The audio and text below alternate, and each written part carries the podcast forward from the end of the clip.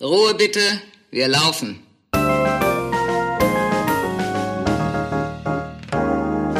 Herzlich willkommen bei Ein letztes Mal und dann nie wieder.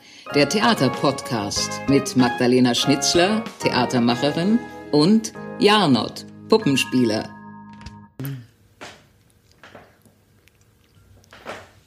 Du sagst an. Ach, ich sag an. Ich dachte. Achso, ja genau, ich habe mir die ganze Zeit sich so, ah, okay, sie möchte nochmal Saft trinken. ich dachte, du bist dran. Du hast doch 10 gesagt, oder? Nee, ich habe Egal, dann sage ich jetzt einfach an. Ja. Oder scheißegal. Szene 12. Im Kuriositätenkabinett. Hallo Magdalena. Hallo Janot. Um, heute sind wir ja im Kuriositätenkabinett. Ich, ich freue mich auch schon so, ich grinse die ganze Zeit. Wann dürfen wir endlich rein? Ich habe mein Ticket schon in der Hand. oh.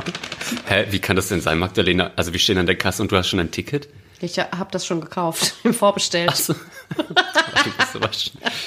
Egal. Wir wollen heute eigentlich über Pannen reden und so ein bisschen nochmal so im Fundus der Blödsinnigkeit. Wie nennt man das denn, Magdalena? Blödsinnigkeit? Genau. Hast du schon gegraben? Ich habe schon gegraben. Was hast du gefunden?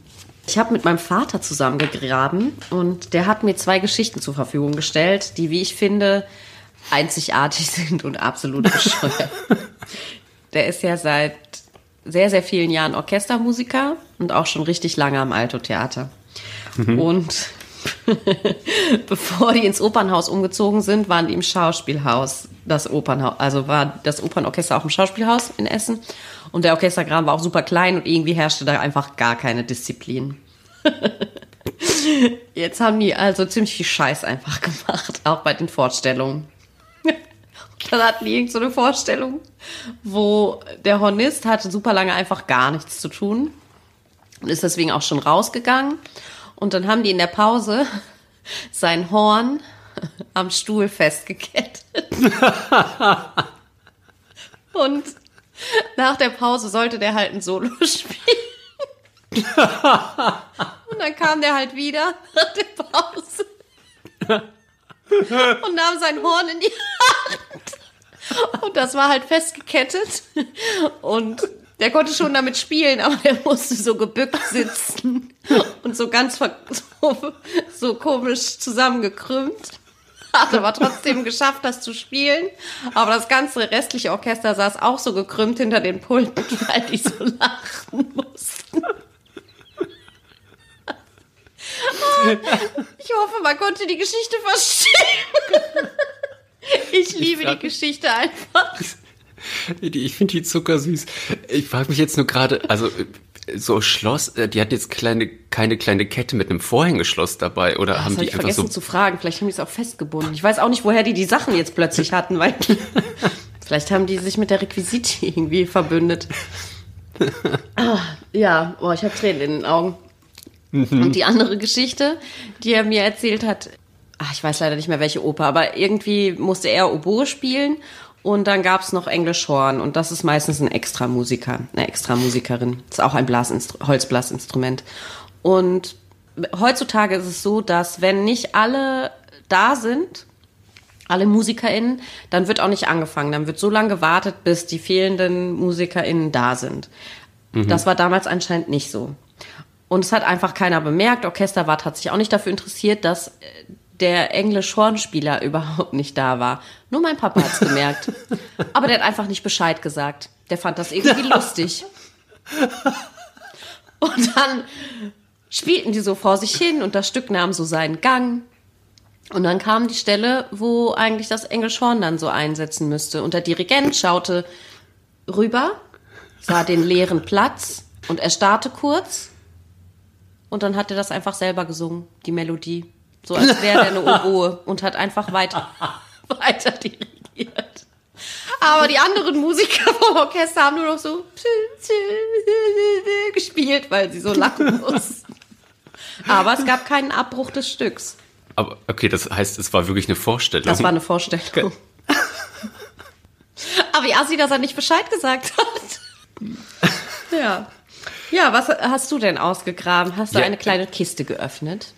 Ja, aber ich muss dazu sagen, zu deinem Dad, ich kann es irgendwie ein bisschen verstehen. Also man ist ja erwachsen Und wenn man dann, also ich kenne auch die Kollegen, die halt so ganz knusprig zu ihrem Auftritt kommen. Mm. Man denkt so, hu, hu, hu, hu, hu, und die kommen wirklich, die wissen, die haben noch zwei Takte bis zum Auftritt und dann sieht man die dann immer, ein Takt ist schon vergangen, dann um eine Ecke huschen und dann gehen die einfach sofort auf die Bühne. Seelenruhig aber, als wär, hätten Ja, nicht genau. alle anderen schon, ruf den ein, ruf den ein, schon der dritte Einruf, dringend zur Mein Sp- Bühne. Ist der?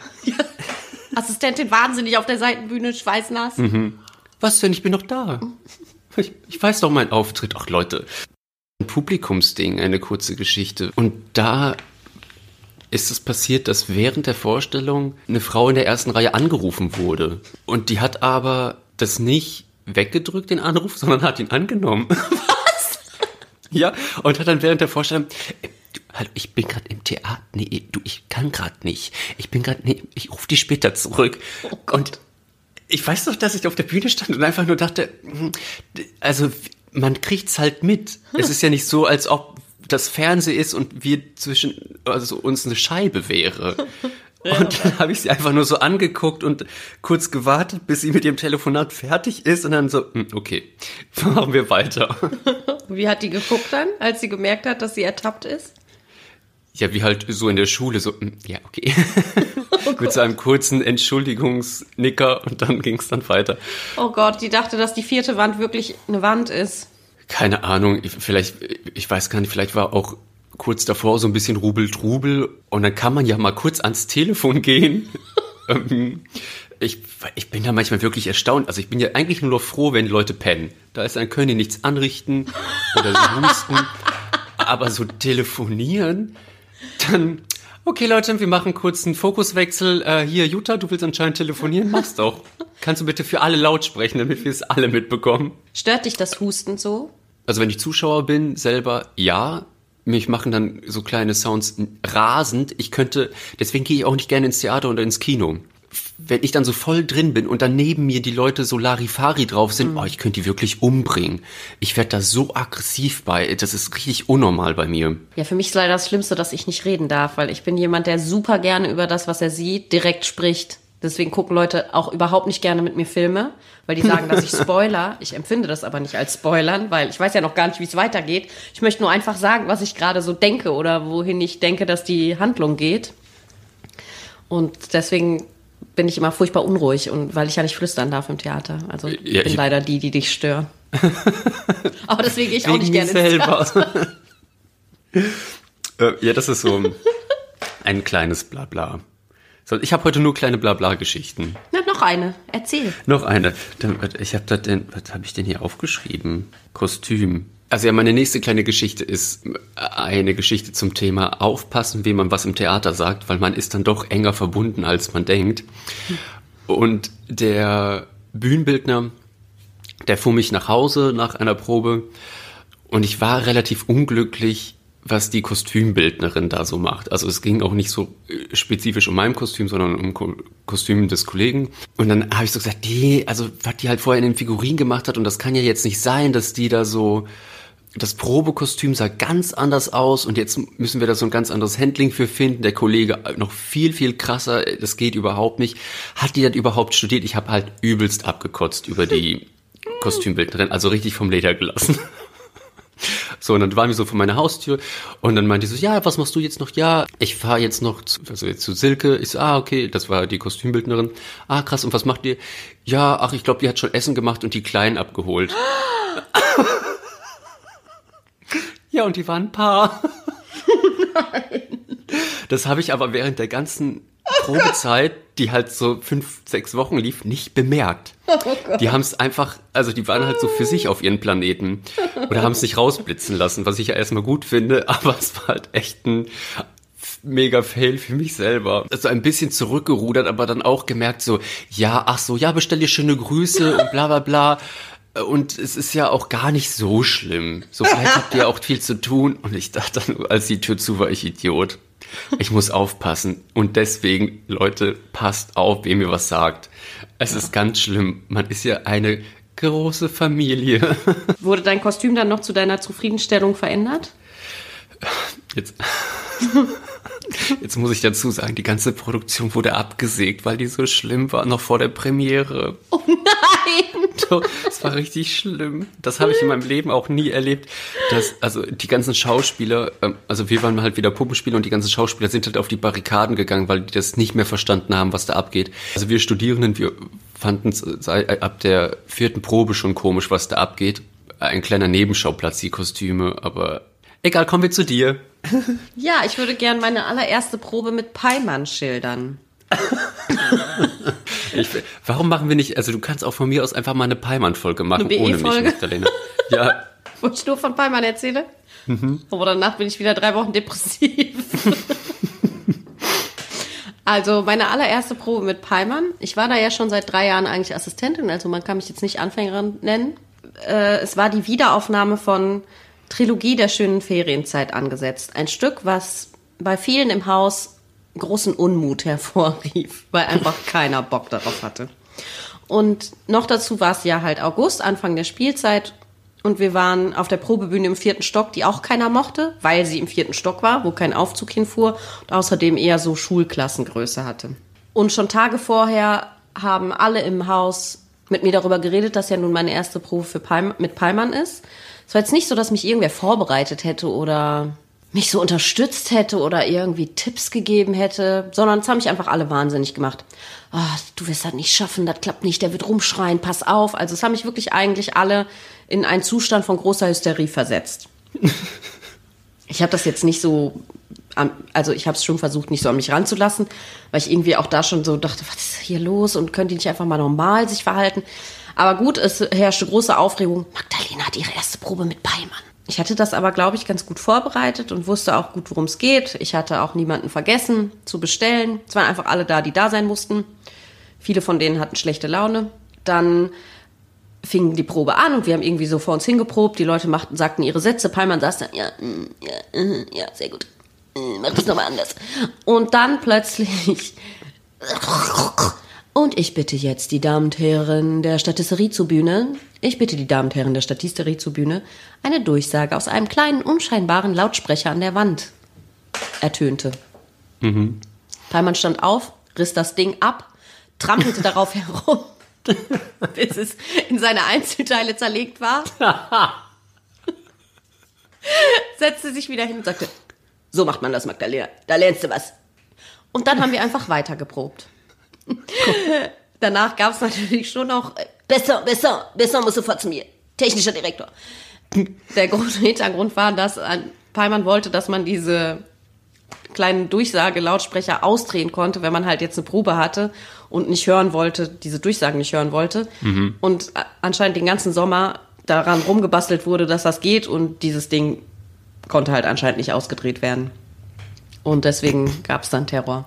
Aber irgendwie, ich hab- bin da so völlig re relativ unbeschadet herausgegangen aus dieser Probe. Ich habe das auch einfach so mir angeguckt und dachte, ja, was soll ich denn jetzt machen?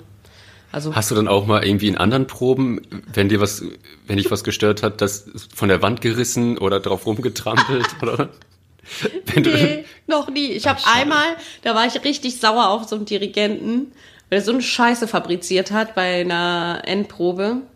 Naja, ist eine andere Geschichte, aber ich habe dann einmal mich so, ich hatte mein Regiebuch in der Hand, habe mich dreimal im Kreis gereden, habe das auf den Boden geschmissen, habe gesagt, mir reicht's. Also das Einzige, was ich jemals gemacht habe. Achso, nee, ich meinte im, äh, im Beisein von Peimann. Ach so, nee. Dass du dann sagst, äh, Peimann habe ich von dir gelernt. Das hätte ich machen sollen. Ich habe immer darüber nachgedacht, wie ich mich irgendwie so rächen oder behaupten kann. Das wäre die Idee gewesen. ich habe von einem Kollegen nun eine sehr merkwürdige Probe im Kopf. Die hat mich auch, also nicht fassungslos gemacht, äh, sondern ich weiß bis heute nicht, was sie mit mir gemacht hat. Irgendwie fand ich das alles total verstörend. Ähm, Ich bin äh, und das Lustige war auch noch, weil ich hatte irgendwie auf den Probeplan geguckt und dann stand da nur so, hör, bla bla bla, Einzelprobe, zwei Stunden angesetzt. Und ich habe mich schon gewundert, weil der hatte nur ein, ein Satz im ganzen Stück und dann, und dieser Satz lautete, ich bin ein Schwamm, weil das war halt so eine, äh, wie nennt man das, so eine, es ging halt irgendwie um die Entstehung der Welt und bla bla bla. Und ich bin dann, hat, ich hatte was auf der Probebühne vergessen, machte die Tür auf und dann sah ich nur meinen Kollegen, ich bin ein Schwamm. Ich bin ein Schwamm. ich bin ein Schwamm. Und die Assistentin ging halt um ihn herum, pustete ihn an und er bewegte sich dann ganz wabbelig und Oh Gott. machte dann so, weiß nicht, morfte dann so auf Bühne rum und das zwei Stunden lang.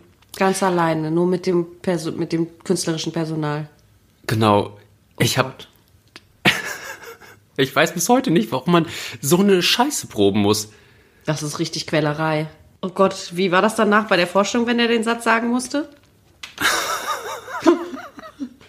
Das war die, das war die Produktion, die nie zustande gekommen ist. Boah, die sind ja aus dem Irrenheim ausgebrochen, die Leute, die da dran gearbeitet haben.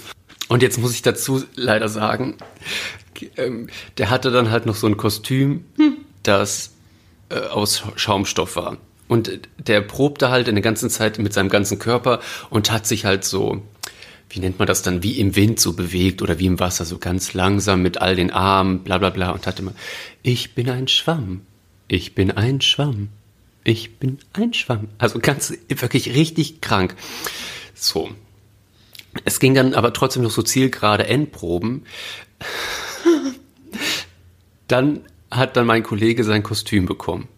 Das Kostüm war aber einfach nur noch eine Litfaßsäule aus Schaumstoff mit zwei Löchern, wo man in die Arme durchstecken kann. Das, So als wäre er Bernd das Brot. genau, und die Bewegung, die er mit seinem Körper gemacht hat, hat man gar nicht mehr gesehen. So, das heißt, das, was er zwei Stunden lang mit dieser Regie geprobt hat, hat man, also es war einfach Proben für die Katz. Und dann steckt er dann da so drin und dann dachte ich so, naja, mach dir, also mach dir nichts draus, dann kannst du halt wenigstens noch mit, deinem, mit deinen Armen glänzen. ja, das dann dazu. Am nächsten Tag waren dann da Arme dran. Nein. Der konnte auch nicht mal mehr seine Arme bewegen. Die waren einfach versteift und es wirkt, es sah einfach von Weitem aus wie ein Kaktus. und das Geile war dann noch, und er hatte auch immer so ein Lied zu singen und er stand dann da auf der Bühne und also wirklich seine Stimmung wurde einfach immer schlechter und er wurde immer trauriger. und ich weiß noch, dass wir auf der Bühne waren und er kam dort dazu, hat sein Lied gesungen.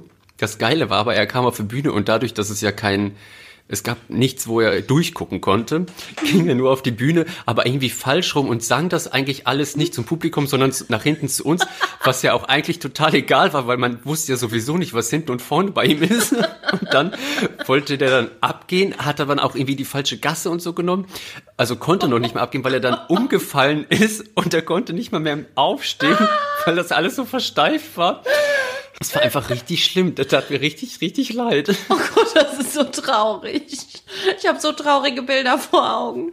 Erst klang das so poetisch und irgendwie so schön. Da habe ich gedacht, ja, so ein Kostümbau, das mache ich für Chapeau Clap. Das gefällt mir richtig gut. Aber jetzt, wo ich das nur noch so als, weiß ich nicht, so ganz schreckliches Material aus der Schule sehe, da ist es einfach traurig.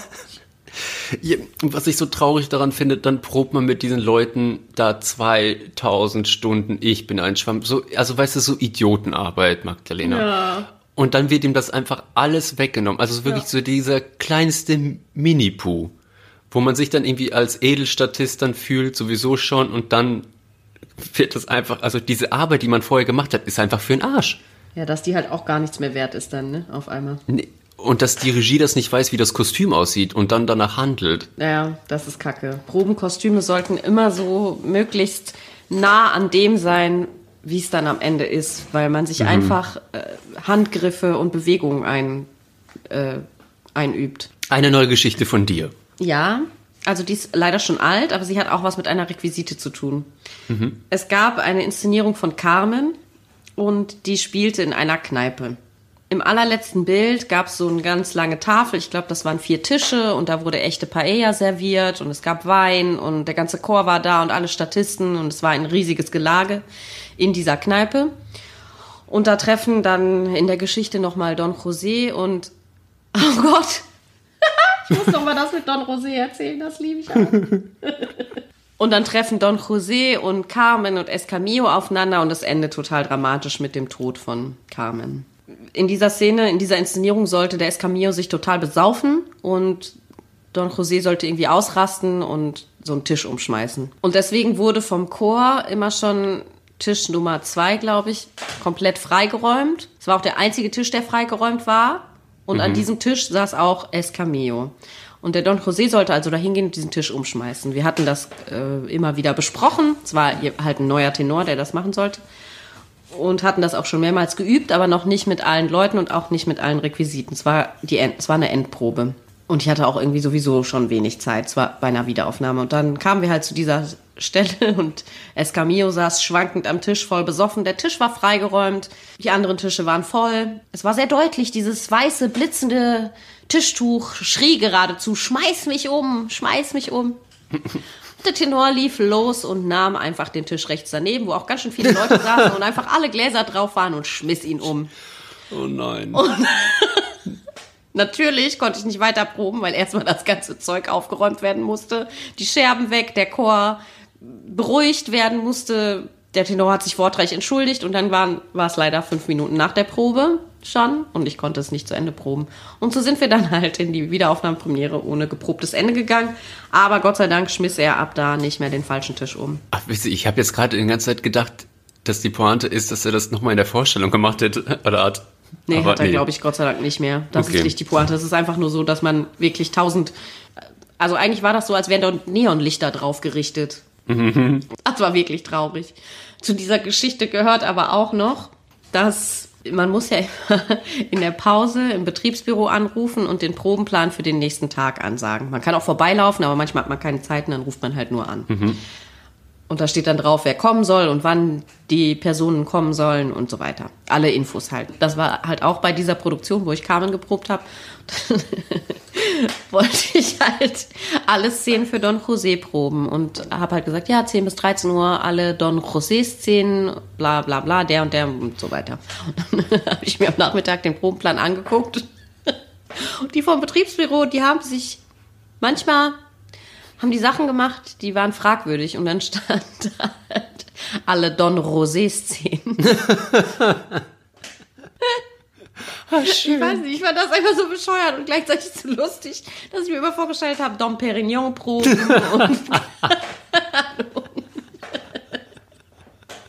Aber gut. Das war eine kleine Geschichte. Ah, shit. Was äh, gibt's von dir noch zu hören? Eine kleine Geschichte. Mal während einer Probe, also man muss ja dann immer bei einer Probe irgendwie mitschreiben, wenn es so Kritik gibt und so Durchläufe macht. Und dann stand ich dann da immer und habe immer ah, ah, okay, geschrieben und geschrieben und wieder geschrieben und geschrieben. Und dann kam irgendwann mal eine Kollegin und meinte so und hat äh, mir über die Schulter geguckt und meinte so, boah, Jano, das ist so krass. Du bist immer so gut dabei und du schreibst das ja immer mit, was dir so gesagt wird und so.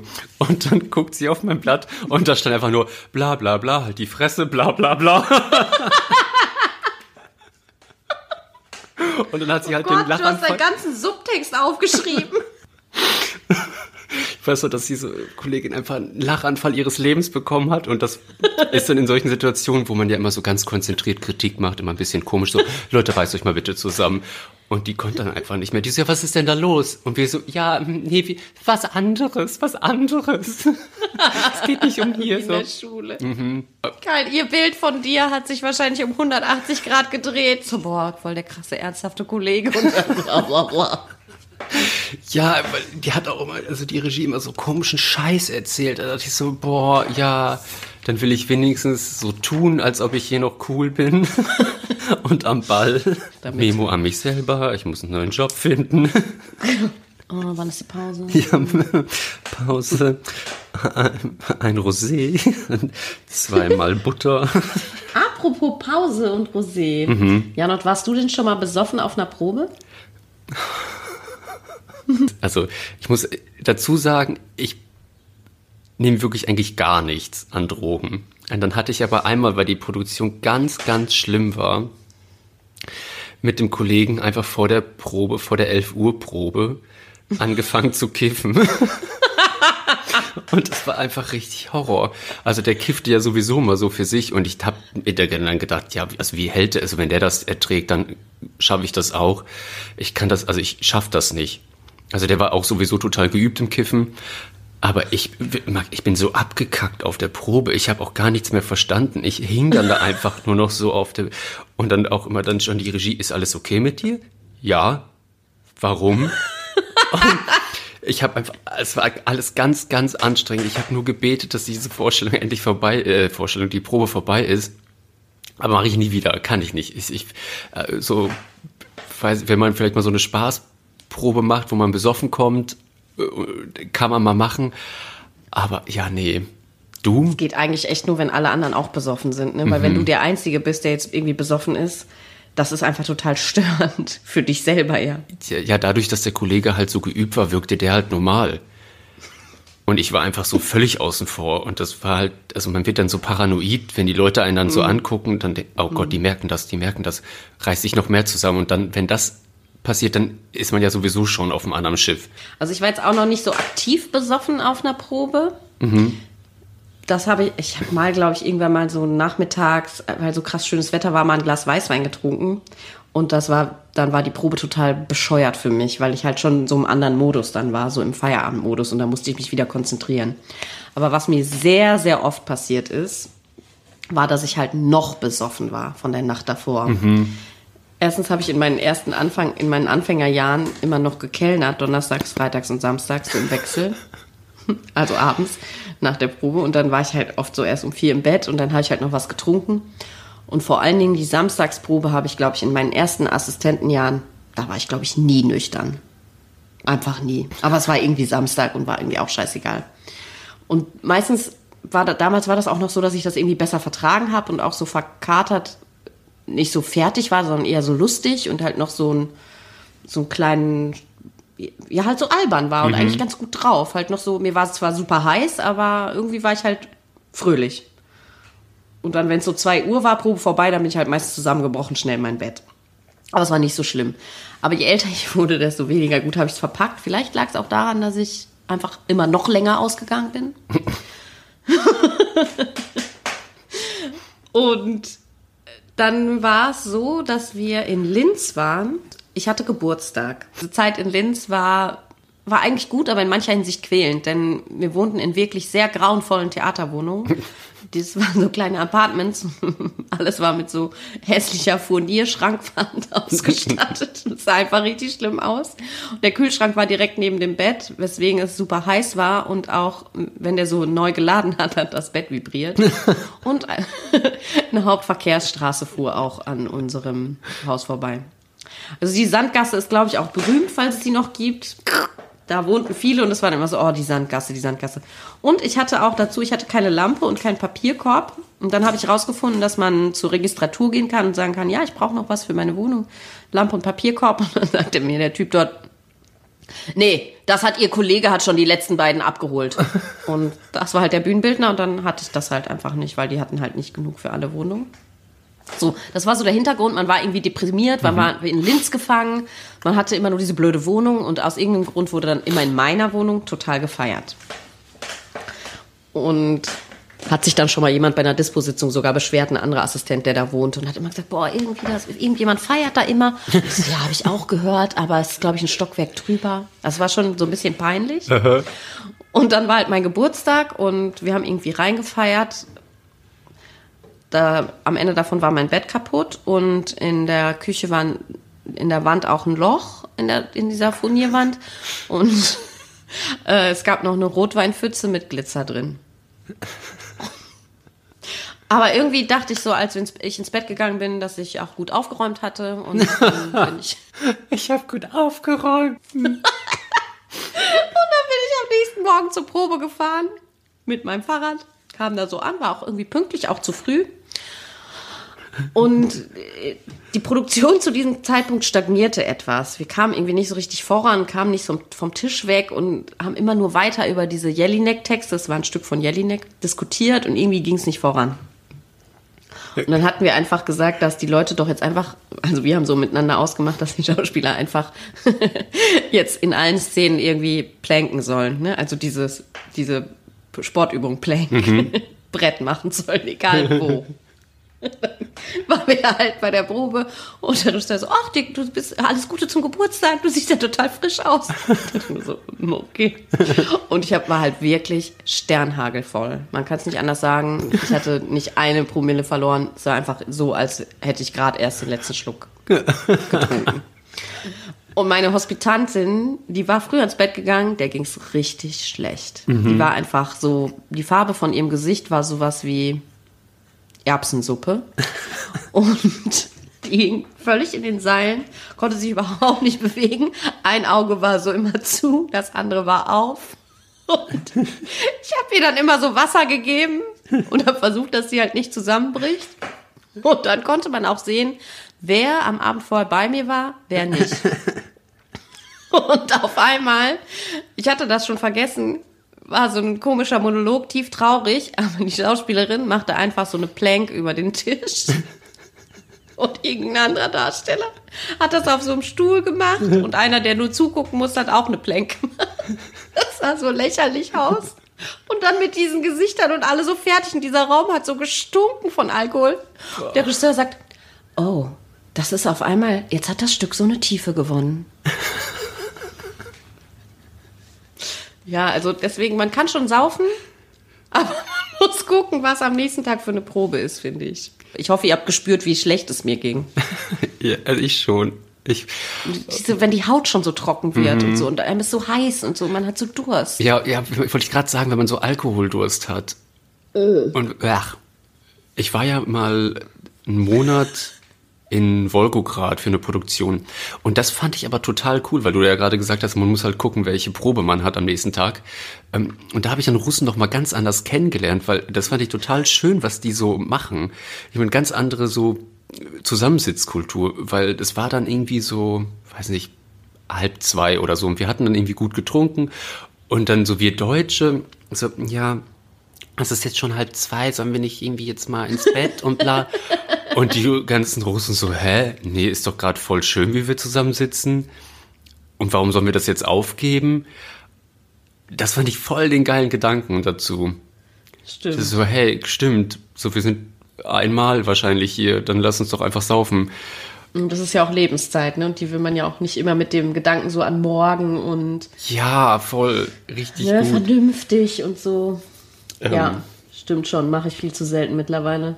Ich mache mal einen kleinen Themensprung. Ich habe während meiner Studentenzeit ja bei Cabaret gearbeitet, als Inspizient und Stagehand. Und da musste ich immer so ein Fenster von einem Obstladen präparieren. Das war halt einfach nur so eine Papierwand. Und dadurch musste dann einfach immer ein Darsteller, also nicht irgendein Darsteller, sondern Cliff Bradshaw, der ja der Geliebte von Sally Bowles ist, ähm, immer durchboxen, aber man hat die nicht gesehen und das musste der immer mit so einem braunen Hemd machen mit so einer Nazi-Binde. Das heißt, man wusste auch gar nicht, wer das gemacht hat, also wer diese Scheibe dann von dem jüdischen Obsthändler durchgeschlagen hat. Das war dann aber irgendwie so in der Vorstellung, dass es total heiß war in diesem Zelt und ich musste halt immer dieses Fenster präparieren und dann kam man dann im Stück an diese Stelle, wo er das durchboxen musste und man hat dann beim Durchboxen auch immer nur seinen Arm und die Armbinde gesehen. So, und dadurch, dass es so heiß war, hat sich halt dieser Kleber gelöst. Oh nein. Und dann hat er durchgeboxt und während des Durchboxen ist halt diese ganze Scheibe mit abgegangen und man hat halt gesehen, dass es Cliff Bradshaw ist. Und dadurch hat das ganze Stück einfach eine ganz andere Wendung bekommen. Und ich guckte nur so von vorne, wie er reinboxte und man sah ihn und er hat versucht, mit der anderen Hand so sein Gesicht zu verdecken. Das war so, so bescheuert. Ich bin gar nicht hier. Ja. Und dann habe ich noch eine andere kleine Geschichte. Das ist in der komischen Oper passiert. Die musste für einen Kollege einspringen und der sagte einfach nur so, ja, du musst einfach den Sänger nehmen, den an den Haaren packen, hochnehmen und wegtragen. Ich so, ja, klar, kann ich machen. so.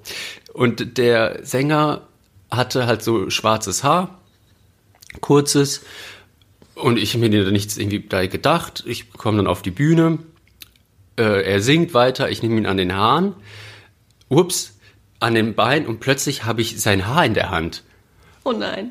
und die ganze Perücke und ich denke so, hä, hatte der schon die ganze Zeit, also hat er einfach eine Perücke als privater Mensch? Nein, hat er nicht. Aus irgendwelchen Gründen, die ich mir bis heute nicht erklären kann, hat dieser Darsteller eine Perücke bekommen, die genauso aussah wie sein Haar.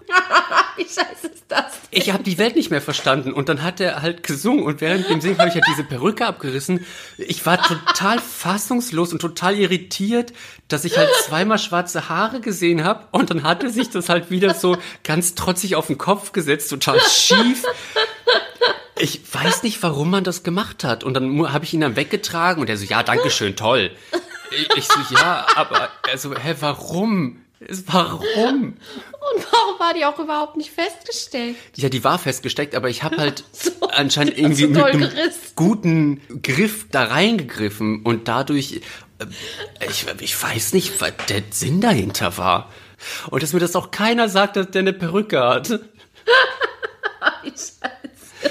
Richtig dumm. Ja, ich würde noch gern was aus dem Kur- Kuriositätenkabinett hervorholen. Ja. Und zwar ein Bühnenbild, was auch ein Kuriositätenkabinett war. Und in dieser kleinen Geschichte geht es um Requisiteure. Und auch ein bisschen um Alkohol. Denn einer der Requisiteure war immer besoffen. Und also das Bühnenbild war ein Kuriositätenkabinett, eine große Bibliothek. Also das waren wirklich Wände, die bis hoch gingen, den ganzen Bühnenraum gefüllt haben. Es gab so an der Seite welche und an der Rückwand. Und die konnten auch auseinander und hochfahren. Die seitlichen Wände konnten so nach hinten zur Seite wegfahren und die hinteren Wände konnten nach oben wegfliegen, also hochfahren in den Schnürboden. Und es gab dann eine Szene, wo alle den Don Pasquale, die Hauptfigur, irgendwie so fertig machen wollten und seine Welt kaputt machen wollten. Und deswegen haben die so eine Revolution angezettelt. Und die Wände sollten dann weg und hochfliegen. Und es sollte noch eine Explosion stattfinden. Eine Wand sollte noch so eine kleine Explosion haben. Und dann sollte noch die echte Rückwand des Theaters da explodieren. Also musste die Requisite dort so kleine Pyro-Effekte einbauen. Und wir hatten schon richtig lange darauf gewartet, dass wir es jetzt endlich mal ausprobieren können, weil die eine Wand, die hochflog, die sollte eben auch explodieren. Und, und das musste man ja auch mal probieren, ob das alles so funktioniert. Und dann war endlich der Tag gekommen, wo wir das ausprobieren konnten. Ja, die Technik hatte mehrmals jetzt probiert, ob sie das mit den Wänden hinkriegen, vor- und zurückfahren und hochfliegen und so. Hat alles funktioniert. Und wir konnten das Pyro-Ding ja nur einmal ausprobieren. Und dann war der Zeitpunkt gekommen, dass wir sagen konnten, jetzt machen wir die Pyro. Also die Technik fuhr, alle Zeichen wurden gegeben, aber nichts passierte. Und die so, hä, was ist denn los? Ist irgendwie der Effekt kaputt? Nein, die Requisiteure kamen nach vorne und haben sich entschuldigt. Die hätten jetzt die Fernbedienung verloren. um das auszulösen. Und wir so, ja, okay, hm, ja gut, dann sucht ihr jetzt halt mal. Und dann der besoffene Requisiteur krabbelte dann so auf der Bühne rum. Da gab es auch noch so ein Zelt auf der Bühne und suchte so in diesem Zelt und suchte einfach überall. Das sah so traurig aus. Ja, und dann hatten sie die wohl endlich wiedergefunden und wir konnten das machen. Und die waren super glücklich. Ja, wir haben jetzt die Fernbedienung. Und dann ging es also wieder los. Die Wände fuhren zur Seite weg. Das die erst, das erste, was passierte. Dann sollte die hintere Wand explodieren und hochfahren. Und wenn die hochgefahren war, dann sollte die Wand hinten vom Theater, die Rückwand, explodieren. so, also die seitlichen Wände fuhren weg. Es gab einen Knall. Den haben wir aber nicht gesehen. Und dann fuhr die obere Wand weg und knallte erst dann. Da war sie aber schon im Schnürboden und auch bei so, so Fitten, so Stoffvorhängen. Wir sahen das und dann brannte das auch an. Also es gab so ein kleines Feuer und wir so, äh, da ist ein Feuer, es brennt. Und die ganze Technik kam so auf die haben über irgendwas diskutiert, weil irgendein Umbau, also irgendwas von den Wänden, glaube ich, nicht so richtig funktioniert. Und wir so, es brennt, die äh, Wand brennt. Sorry, Leute, ähm, hallo? Und alle so, und irgendwann so, es brennt. Und dann die so, oh, oh, okay, ja, äh, die Wand soll wieder runter. Jetzt war es so, dass erstens die beiden die Fernbedienungen vertauscht hatten, nachdem die die wiedergefunden haben. Deswegen wurde nicht in der richtigen Reihenfolge gezündet. Und die hatten auch nicht diese Paste auf diese, auf die Wand gemacht, wodurch das halt nur an der Stelle brennt und nicht überall, weil die ganze Wand brannte wirklich, also die ganze Deko. Krass. allen egal. Es gab dann noch so einen Feuereffekt. so eine kleine Kanone war auf der Bühne und die sollte dann, anstatt dass irgendwann so eine Kanonenkugel rauskommt, sollte so Rauch da rauskommen. Das sollte nur so Puff einmal machen. So sollte so symbolisieren, dass es jetzt gar nicht so schlimm ist und diese Kanone eh nichts kann. Und dann war das eine Endprobe und das haben wir auch die ganze Zeit nicht probiert, weil irgendwas dafür gefehlt hatte und die Requisiteure halt die Requisiteure waren. Und dann ja, war halt so eine Probe, ohne dass wir es jemals gesehen hatten. Und dann explodierte halt diese kleine Kanone vorne und es gab eine Stichflamme. Und dann brannte das so vorne in dieser Kanone, war so ein kleines Feuer. Der eine Darsteller, der eh mal geplagt war, alle Scheiße, die so passiert ist, war immer bei dem, so versucht, das auszupusten. Aber musste ja auch gleichzeitig spielen und singen. Und dann irgendwann habe ich halt auch gesagt, äh, die Kanone brennt, die Kanone brennt. Und anscheinend der Requisiteur war so auf der Seite, hat in seinem Handy geguckt. Dann haben die die halt mal abgeholt und gelöscht. Und da sagte dieser Darsteller zu uns, ist ja großartig, es war so toll mit diesem kleinen Feuer noch. Wie habt ihr das hingekriegt? War so schön mit diesem kleinen Lagerfeuer. Ah, diese Produktion, da gibt's noch mehrere Geschichten. Aber ich behalte die mir noch mal auf für, Für eine, eine andere Folge. Da ist nämlich noch sehr viel passiert. ja, Ja, lieber Jan, und was hast du denn noch Abwegiges gefunden, so in deinen kleinen Regalen? In meinem kleinen Regal habe ich eine lustige Vorstellung mit meinem Solostück noch gefunden. Das habe ich mal in Österreich gespielt. Das ganze Ding, das muss ich mal länger erzählen, das ist doch total gegen die Wand gefahren. Aber da fand ich eine Publikumsreaktion wirklich beeindruckend.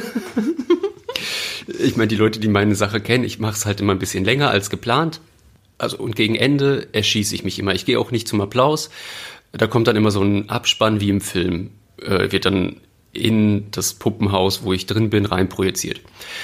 Und das hat dann in dem Moment leider nicht funktioniert. Ich dann einfach dem Publikum gesagt hat, okay, kleinen Moment, wir haben anscheinend technische Probleme. Also die Leute, die noch da waren. Und dann war es so, dass dann die ältere Dame in der ersten Reihe dann einfach gesagt hat, mein Gott, jetzt hör endlich auf, es reicht.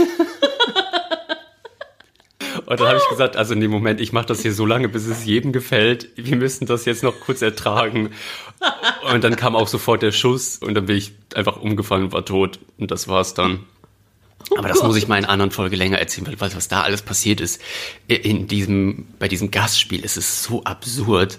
Richtig Ja, das verrückt. möchte ich gerne. Dann könnte ich noch mal die ganzen anderen Folgen von dieser Produktion mit den Requisiteuren erzählen, Mhm. die ganzen Sachen. Und du erzählst alles von dieser Produktion. Super, machen Einfach wir. Eine produktionsbezogene Folge. Ja, haben wir einen super Cliffhanger für irgendwann, Für nächstes Mal. für nächstes Mal. Ja, schreibt euch uns doch einfach noch mal eure Kuriositäten, wenn euch welche einfallen. Erzählen die gerne. Ich hoffe, ihr habt auch gelacht und hört uns auch bei der nächsten Szene wieder zu. Dankeschön, bis bald. Äh, Und abonniert uns und verteilt uns weiter mündlich. Auch schriftlich. Auch schriftlich. Tschüss.